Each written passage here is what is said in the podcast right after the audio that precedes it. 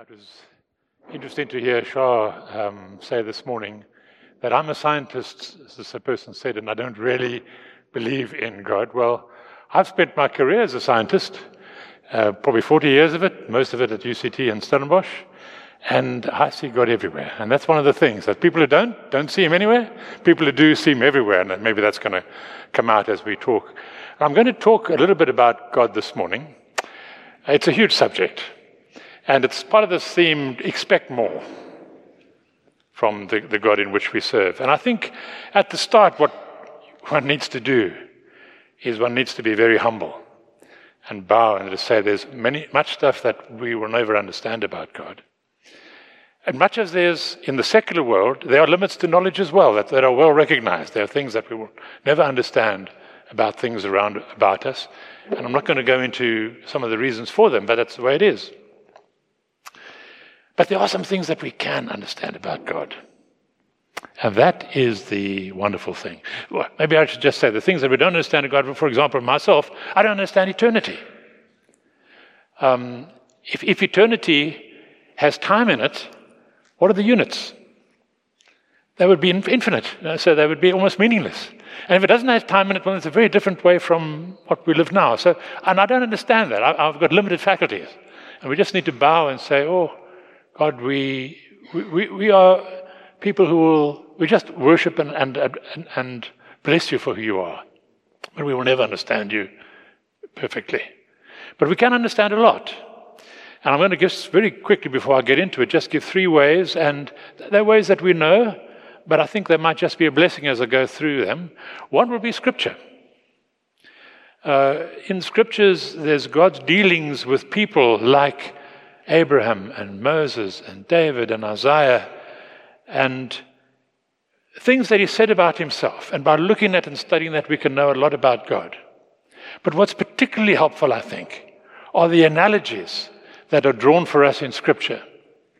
Because those are really means of letting us get to grips with who God is. And I don't know if we always appreciate the importance of these analogies. What do I mean by analogies? Well, there's the analogy of parent child. From the parent's point of view, it's loving and caring for a child.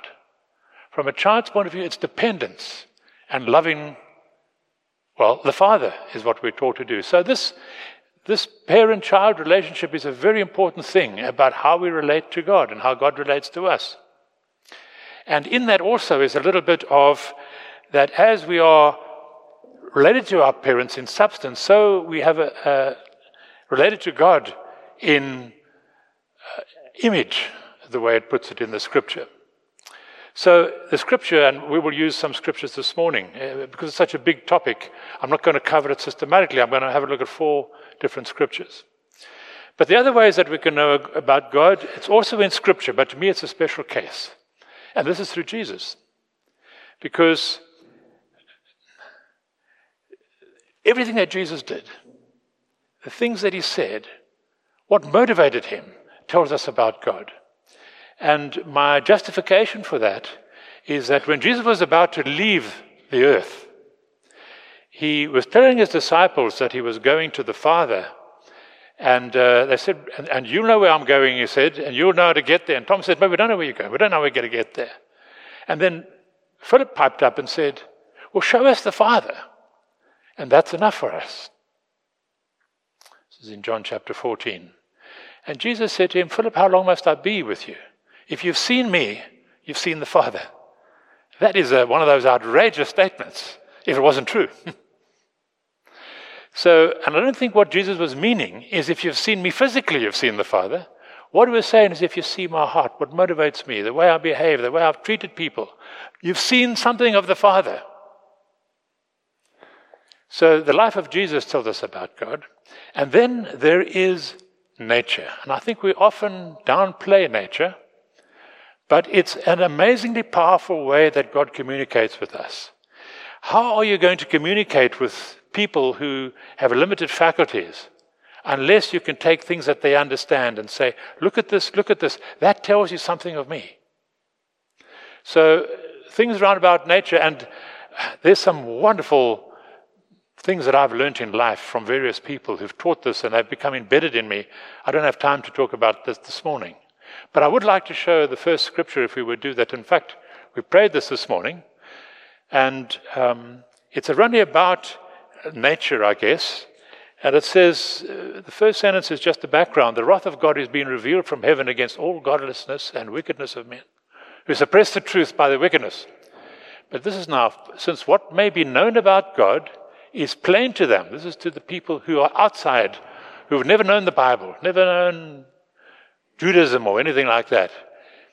What, what may be known about God is plain to them because God had made it plain to them. For since the creation of the world, in God's invisible qualities, and then it expands on these, his eternal power and divine nature, his godness, have been clearly seen, been understood from what has been made, so that men are without excuse. So God tells us things about himself through the things that have been made. And the scripture we had this morning is the, is the one that I'm going to bring up from Psalm chapter 19, just the first part, where it says, The heavens are saying something to us. They declare the glory of God. And the skies tell about his handiwork. And day after day they pour forth speech, night after night they display knowledge. They're busy talking and busy declaring to us things that we can know about God. There's no speech or language where their voice isn't heard. It's not dependent upon the culture from which we come, but their voice goes out into all the earth and their words to the end of the world. It's a great pity that we live in towns like we do, uh, where you don't see much of the stars. Uh, I I was having a look the last couple of nights because I knew this was coming up. It's one of the great things of speaking. It ministers to you as much as it ministers to anybody else. But I was just looking at and, and the sadness is of where we live. You see a few stars on the top there, but you see nothing on the horizon because there's so much ambient light, it just wipes them out. Also, we're on the coast, and the, that density of air um, inhibits some of the light from, this, from the stars being visible to us. But if you go to dry places like the Karoo, and I remember, I think many of you have had this experience when you walk the Fish River Canyon. There's no place where you can sleep in the Fish River Canyon. There's no huts. You just sleep wherever you are at the end of the day. And you lie there and you look up and it's dry. It's in, there's no lights to upset anything. And the stars, I wish I could have the language to explain it. They just lie on you. They just, and from the faintest to the brightness, and they're just everywhere. And it's just like fills your, your vision, and, and you've got this 3D image, and you just lie there. And, and, and what we see is just a fraction of what there is. Apparently, what we see is all in our own galaxy. You know, I've, I've, attended lectures by, by astronomers, and uh, they've said that everything we see with the naked eye is just in our own galaxy. There's only one, const- uh, one galaxy that we can see with the naked eye, and it's called Andromeda. But the rest is just in our own galaxy. And if you take a telescope and you just open up a tiny little fraction, it's just stars after stars after stars after stars. And I don't even want to go into them because these, these numbers, well, your mind goes into stun mode, is what I call. You know, you just don't know what to do with these numbers. 10 to the 23 or 10 to the power 24 stars. And it's like, hmm, these numbers are meaningless to us. You know, it's hard for us to understand what a billion is. And you start throwing threes over that and and the distances. I mean, they're just amazing. But you lie there. I remember lying there and thinking to myself, what happens if I just, if gravity stopped working, I just floated off into this? You know, it's just, the insignificance of you is just so apparent. And we prayed this a couple of weeks ago in our Bible. So can we just have a look at the next verse? And I'm just going to look at this very briefly, but it says, uh, Our Lord, how majestic is your name in all the earth. What we see when we see this is majesty. And uh, he then says, um, it goes on, you've set your glory above the heavens, but it goes into the next part of the verse. When I consider the heavens and the work of your fingers, work of your hands, the moon and the stars which you've set in place, what is man that you're mindful of him, and the Son of Man that you care for him? It just makes you feel so small. And it's God talking to us. He's saying something to us. But now's the reason why I love this verse. The heavens declare the glory of God. Although it tells us how small we are to how big God is, that is not the purpose of that verse in Psalm 19. Please listen to this. The heavens are declaring the glory of God. And I don't know, that some time back, I prepared a, a talk, maybe 15 years ago, and I asked myself the question. This came up, in, and I didn't say anything at this Tuesday meeting. We have a little house group, and what's the purpose of everything? Was the question that came up. Why, why, do, why do we exist? Why does everything exist? And as I traced that through and tried to find a bigger and bigger and bigger reason, there was a reason that I could not go beyond. And that is, it's all about the glory of God. And you know, if we had to, if you want to do a, have a Bible study just prepared like this, get an electronic Bible, enter the words, the glory of God, and do a search. And there will come up a string of scriptures and just look at them. God wants us to know about His glory. The heavens are one way, but He's told us about His glory in many other ways. You know, the scriptures I just told you is full of the glory of God. If, if you, once you get used to this, you look in the Old, in the New Testament and the Old Testament, the glory of God just appears everywhere.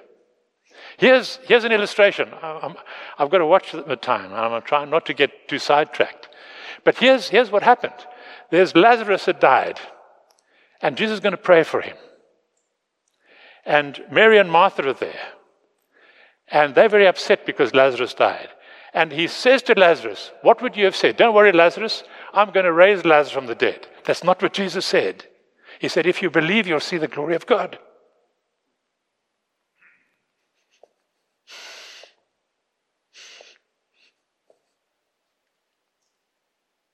To, to try and convey this to us. When John sees the New Jerusalem come down, he doesn't know how to describe it. So he says it was with a radiance. I didn't put that scripture up, but it's with a radiance as of the glory of God. And that this Jerusalem, this New Jerusalem was coming down, doesn't need the sun or the moon because the glory of God will be its light. And you know, folks, we have been made to experience the glory of God. And I'm going to come up with this. This is going to come up again in the next section that I have a look at. But it's the second scripture that I want to have a look at. But I've just told you why I love that passage, because it tells me that it's all about God's glory. So the next passage, if you, if you just go on. Okay, so I've, I ask, uh, forgive, don't worry about the bottom part. Let's just look at the top part. So there was a time I was asked to speak, uh, uh, give a sermon on gratitude and thankfulness. And as I was doing this and looking at the scriptures, I came across this scripture, which is very well known, but it says, Give thanks to the Lord. Why would it be gratitude? For he is good and his love endures forever. And I meditated for a while in that scripture, and it just like blew my mind away that God is good and his love endures forever. And Janet would know because once this happened, almost every prayer was full of, God, you're good, and your love endures forever. And again, if you have an electronic Bible and you do a search for words like is good and his love endures forever, you will come up with 14 or 15 different scriptures in the Old Testament. Because this clearly made an impression on people that God is good and his love endures forever. Um,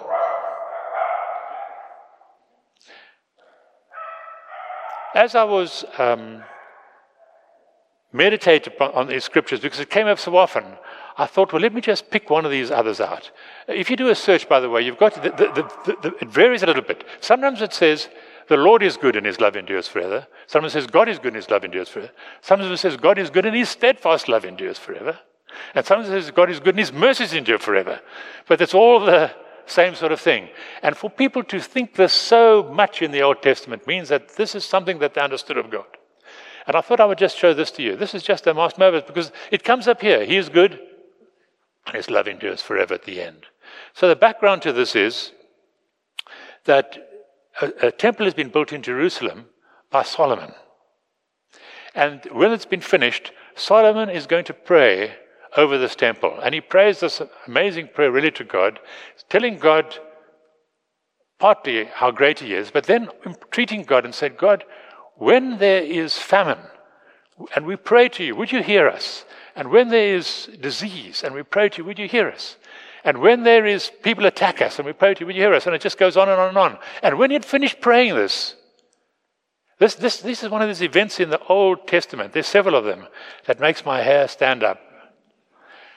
Because it says that when he pray, finished praying, fire came down from heaven and consumed, should be a D in the end, and it's not the fault, it's the, the version of the Bible had that missing, the, the burnt offering and the sacrifices. And here's again, the glory of God filled the temple. And the priest couldn't enter it. This is another glory of God illustration besides the bottom. The priest couldn't enter it because of the temple because the glory of the Lord filled it. And when all the Israelites saw the fire coming down and the glory of the Lord above the temple, they knelt on the pavement with their faces to the ground and they worshipped and gave thanks to the Lord, saying, God, He is good and His love endures forever. Just imagine if this had been the temple. And the glory of God filled this place. And I think it filled it with a, we'll see later on, uh, I've already sent it, a light and a presence that people couldn't endure. When people tried to would come in they said, We can't go in there. It just repels you. Because the glory of God has filled us. That's what we're going to be experiencing one day. And so the people, it says, not just the priest, the people, we gather outside in the pavement. And because we know that the temple, that the glory of God is in this place, they don't know what to do. But they're falling on the ground, faces to the ground. And what do they say? What spontaneously comes up? Oh God, you're good. And your love endures forever. So, what does that all mean? What is in that good? Well, in that good is a huge amount of the character of God. And what I did is I just went to a secular dictionary and looked up the word good. What does it say? Well, good is used in many ways in English, and so not all the, of the descriptions were appropriate. But I took out those that were appropriate, and then I added to them. But let me say why good is, is used in many ways. I can say, I'm good for that debt. That means that I've got money and I will pay for it. Or there was a good cricket game the other night, which means it was exciting and I enjoyed it. You know, so we can use good in various ways. So, if we so uh, it, it, just this ordinary smallish dictionary said, here's some things about good. It's right. But you know, with God, it's not just right, it's righteous. And uh, again, this is a sermon about the righteousness of God. Seek first the kingdom of God and his righteousness, and all these things were added unto you. It's like um, it encompasses a lot more than just being right. Uh, excellent, virtuous, honest, just, kind, affectionate, safe, sound, valid. God is all those things. But here's the thing He's not those things as we know them. If you know somebody is kind, you know a broken person is kind. When God is these things, He is the definition of these things. He is those things in their perfection. And that list wasn't enough. God is merciful, full of grace. I want to write gracious and um, graceful, but they, they, they have other connotations. Long suffering, faithful, trustworthy, compassionate, generous, defender of the weak, the poor, and the abused. And one can go on. The adjectives can just flow. The goodness of God. And here's the thing about the goodness of God God is not only good, but He alone is good. So there's two, patches, two places in the scripture. One is in Mark and one is in Luke. Where in, in the Mark version it says a man came to Jesus, and in the Luke version it says a ruler came to Jesus. And they asked this question. They said, Good teacher, what must I do to inherit eternal life? And Jesus just stopped them there. He didn't even answer that question. He said, Why do you call me good? There's no one good but God. It's like holiness. There's only one source of holiness. Every other form is derived from that source. There's only one source of goodness. This is why I see God everywhere. It all comes from God. We're made in His image. And saved and unsaved people, I believe, when they are responding to something in them which is kind or self sacrificial or generous or what they're responding to is a prompting in them that comes from the source of goodness. And you know, there are times when I, I, would, I don't have time to explain to them, but you just see an event happening about you, and you just, God, that's just amazing. That's why you see God everywhere. because He is good, He's the source of it all. Um, now, many of us who maybe don't understand the goodness of God because we've had tragedies in our life. And this is a very difficult question. It's one of the questions that we struggle with and to answer. How this God who is absolutely good, how come this happens? I don't have time to go in this, but I'm just going to try and hint it a little bit. So there's a little saying that helped me a lot, a little part from C.S. Lewis, a book of his, The Great Divorce. And he wrote this, and not, I, said, I apologize, I'm not going to be able to go into this in detail. But he said, both good and evil, when they are full grown, become retrospective. Just a little statement amongst the other things that he said there. This means that when good or evil is full grown, it comes to the end, is retrospective. If it ends up being good, it colors the events that led up to that as good. And if it ends up as being evil, it colors the events that led up to being evil. And if it is, well, I believe it is, that it's our purpose to hear, well done, good and faithful servant, and to experience the glory of God, then no matter what happened to us in this life, would be good. Only God can be good because He has to know all things. I don't know all things. I can be good from my perspective, but God can be good from an eternal perspective. And I want to tell you, this is a little bit philosophic, but there's a definition of what's good and evil lying in there. We often have these um, balancing statements, like we would say, wealth is good and poverty is evil. And if I say that to you, most of you will say, yes, but. And then you'd want to explain why poverty might not always be evil, or wealth may not always be good. And, or I could say, uh, health is good and sickness is evil. Uh, pleasure is good, pain is evil. And so it can go on.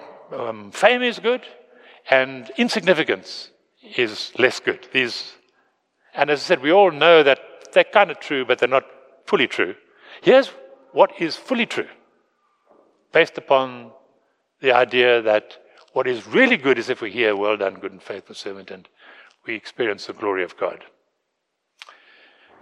Those things that help me to experience the glory of God one day which will make my whole life good, are good for me. And those things that hinder, whether it's wealth or whatever it is, me coming there are not good for me. Who knows that? Only one good person. He can guide and he can direct. We just have to trust God that you are good. But the thing about God's goodness, it's not just a goodness that kind of sits on a shelf somewhere. I love this old English word. His goodness is effusive. It's not a word you come across very often. But I was, it came across in a book I was reading the other day. It was about an art critic that was effusive about a piece of art, which means that they were very positive. They were just like gushing. God's goodness is gushing. And it's expressed towards us in His love. And so when we have a scripture like, For God so loved the world that He gave His only begotten Son, that whoever believes in him would not perish but have everlasting life. It's God's goodness that is doing something. And God uh, loves us. And I, I have had to rethink my theology a lot uh, about that his love is not only there, but it endures forever. And I don't want to tell you what it is because I'm not sure that I'm right and I'm not sure that I understand it all. But I've asked myself, does my theology include this, that God's love endures forever, or does it end at some point? And you know, one of those other ways in which it's said is that God's steadfast love endures forever. Now, I've said this to believers and others. His love is steadfast. My life does this. But when it's doing this, do I believe that God's love is also doing this? Or that it's steadfast?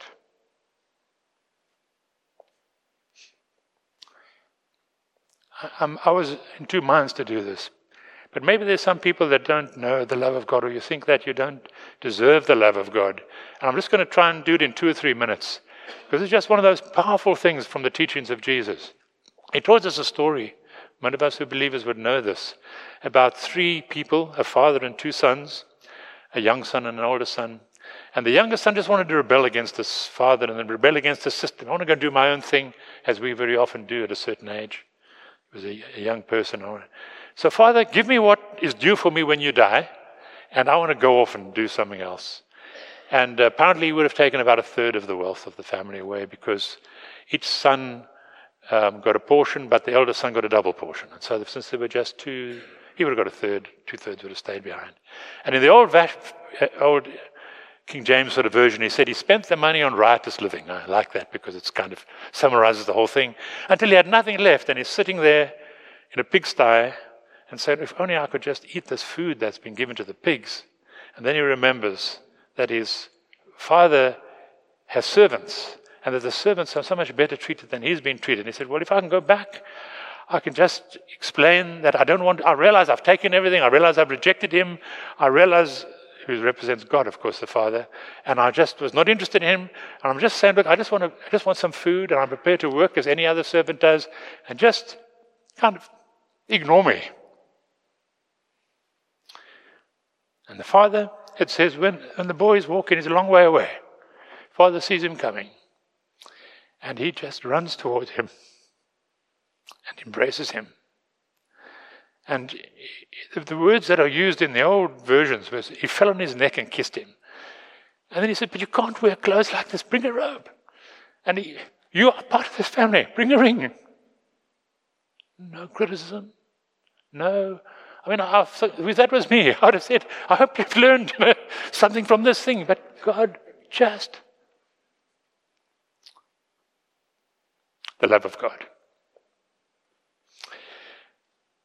So there's a the third passage that I want to look at. I'm going to go a bit more quickly. Is if maybe we can just flick over. Yeah. So this this I learned. This is the message that we've heard from him and declare to you that God is light and him is no darkness at all. Another absolutely powerful verse. I learned this from, uh, particularly from a guy called George MacDonald. So I would say that C.S. Lewis was a mentor of mine for a while, and George MacDonald was a mentor of C.S. Lewis. So I read everything I could from George MacDonald. I said, if you've mentored C.S. Lewis, help me too. It's just an amazing thing. He writes many, he writes a lot of poetry, which doesn't mean as much to me, but lots of novels. And, and he writes some sermons, unspoken sermons. But this is one of the things that he points. This is to him. One of the greatest things about God is that He is light, and in Him is no darkness at all. We we have to remember who said this now. The, the person who wrote this is the book of John. So it's Apostle John. Apostle John knew Jesus like almost none of the other people on earth knew Jesus. So there's Peter, James, and John, these three people that were very close with him. And then John wrote a gospel explaining about the life of Jesus and what he did, which is a very spiritual gospel compared to the others. And light features very strongly in that, I must tell you. And one of the things that he then said is that if I had to take the message of Jesus, this is the message we heard of him, and I had to kind of summarize it in just a few words, it would be this that God is light, and in him is no darkness. So those words really have importance. And you know, importance. And this is again where God speaks to us through nature. What does light mean to you? Well, light exposes things, doesn't it? It, it, it enables us to see where things were dark. And it talks about um, transparency and openness and not hiding things. But God's light is not like the light of physics.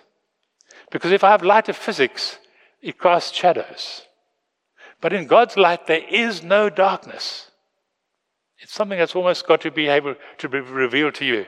And I don't want to go into this, but there was a, a thing about interpreting dreams and stuff that we came across some years ago, and people had all sorts of stuff. And I just said, that is nonsense. Because if there's any shadow in there, it's got nothing to do with God. totally exposed. Uh, and this was in the context, why, why John was doing this. He was trying to say, hey, but if we walk in the light, as he is in the light, we have fellowship with one another. This is the secret to getting on well with people. It's to walk in the light as he is in the light. Then you have fellowship with each other. And here's the thing the blood of Jesus will cleanse you or purifies us from all our sin. So we walk in the light with God and we walk in the light with each other, and He is just so gracious and kind towards us. And uh, one of the other verses which I didn't put up that just follows this says, If we confess our sin, He is faithful and just to forgive us our sin and cleanse us to all unrighteousness. There's a massive amount of theology in there. But this idea is God, you are light. And as I've just already told you, you don't need light in that New Jerusalem because the glory of God is the light. I've put up another couple of other scriptures because these just capture my imagination as I read them. Here, what I love about this is God, the blessed and only ruler, the King of kings and Lord of lords, who alone is immortal and who lives in unapproachable light and who no one has seen or can see. It's this unapproachable light. Like I said, when it filled the temple and the people just couldn't come in there. That's who God is. If you espouse light, if you espouse openness, if you do transparent things, if you don't, you know, this is so, this is just so deep, and I don't have time to talk about this. When we, when we, you cannot walk in the light and tell lies. That, that takes a practice. It's possible. or, or to misrepresent things, or to over exaggerate things. It's just not walking in the light. But you know, if you walk in the light, it is absolutely freeing.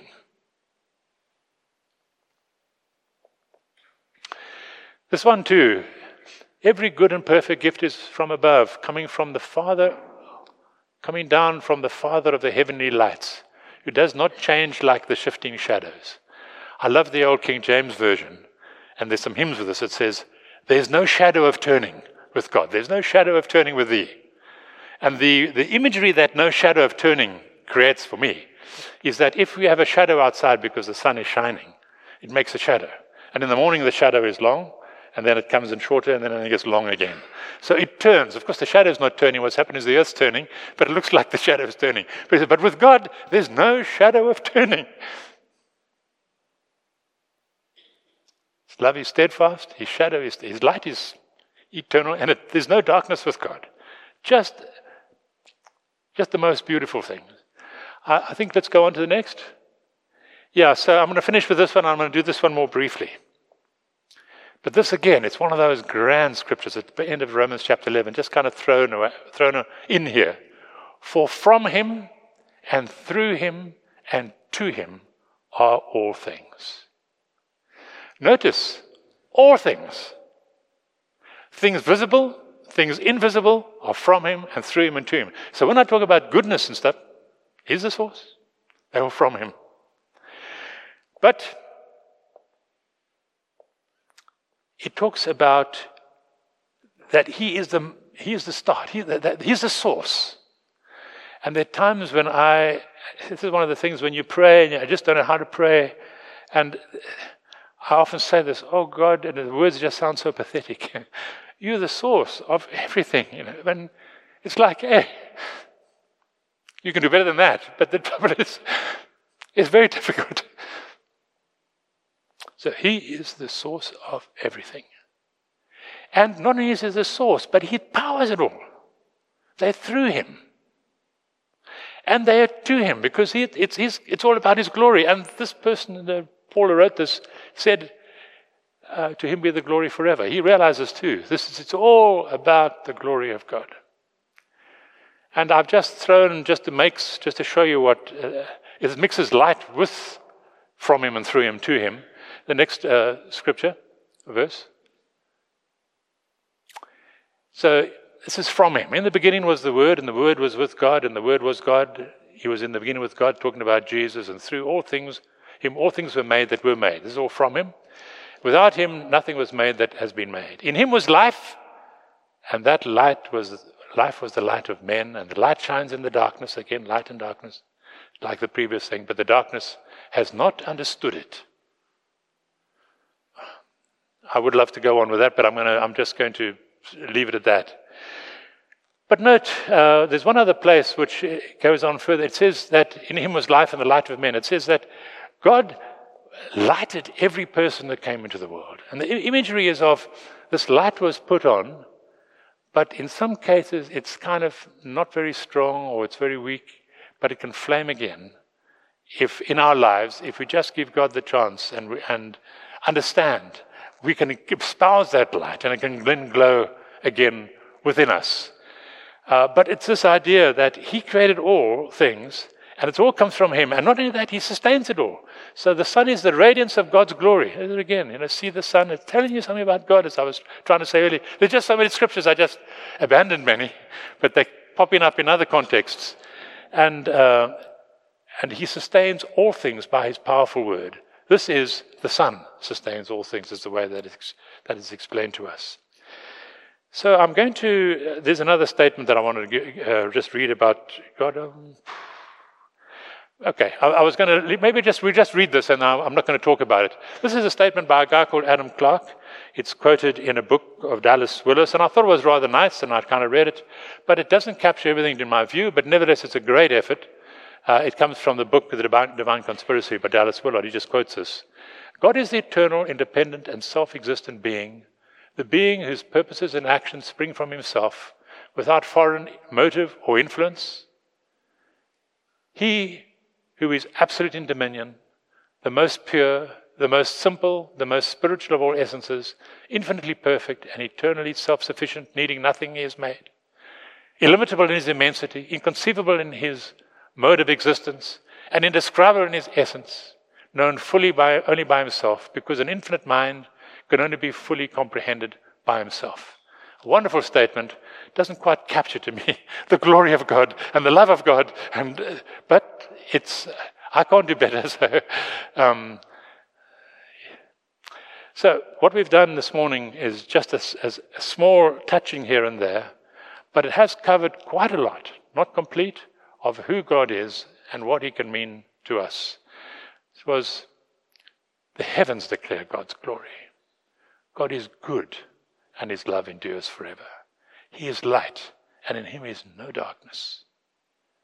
For from him, and through him, and to him are all things.